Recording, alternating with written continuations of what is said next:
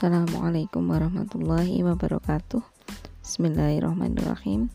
Hari ini hari Selasa 14 September 2021 Kami masih belajar tentang materi aneka Kali ini akan membahas tentang keterkaitan antara nilai-nilai aneka tersebut.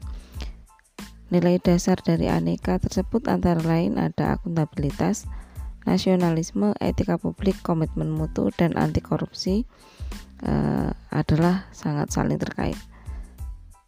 Seseorang ketika bekerja baik melayani publik maupun dengan rekan kerja harus memiliki kelima nilai tersebut.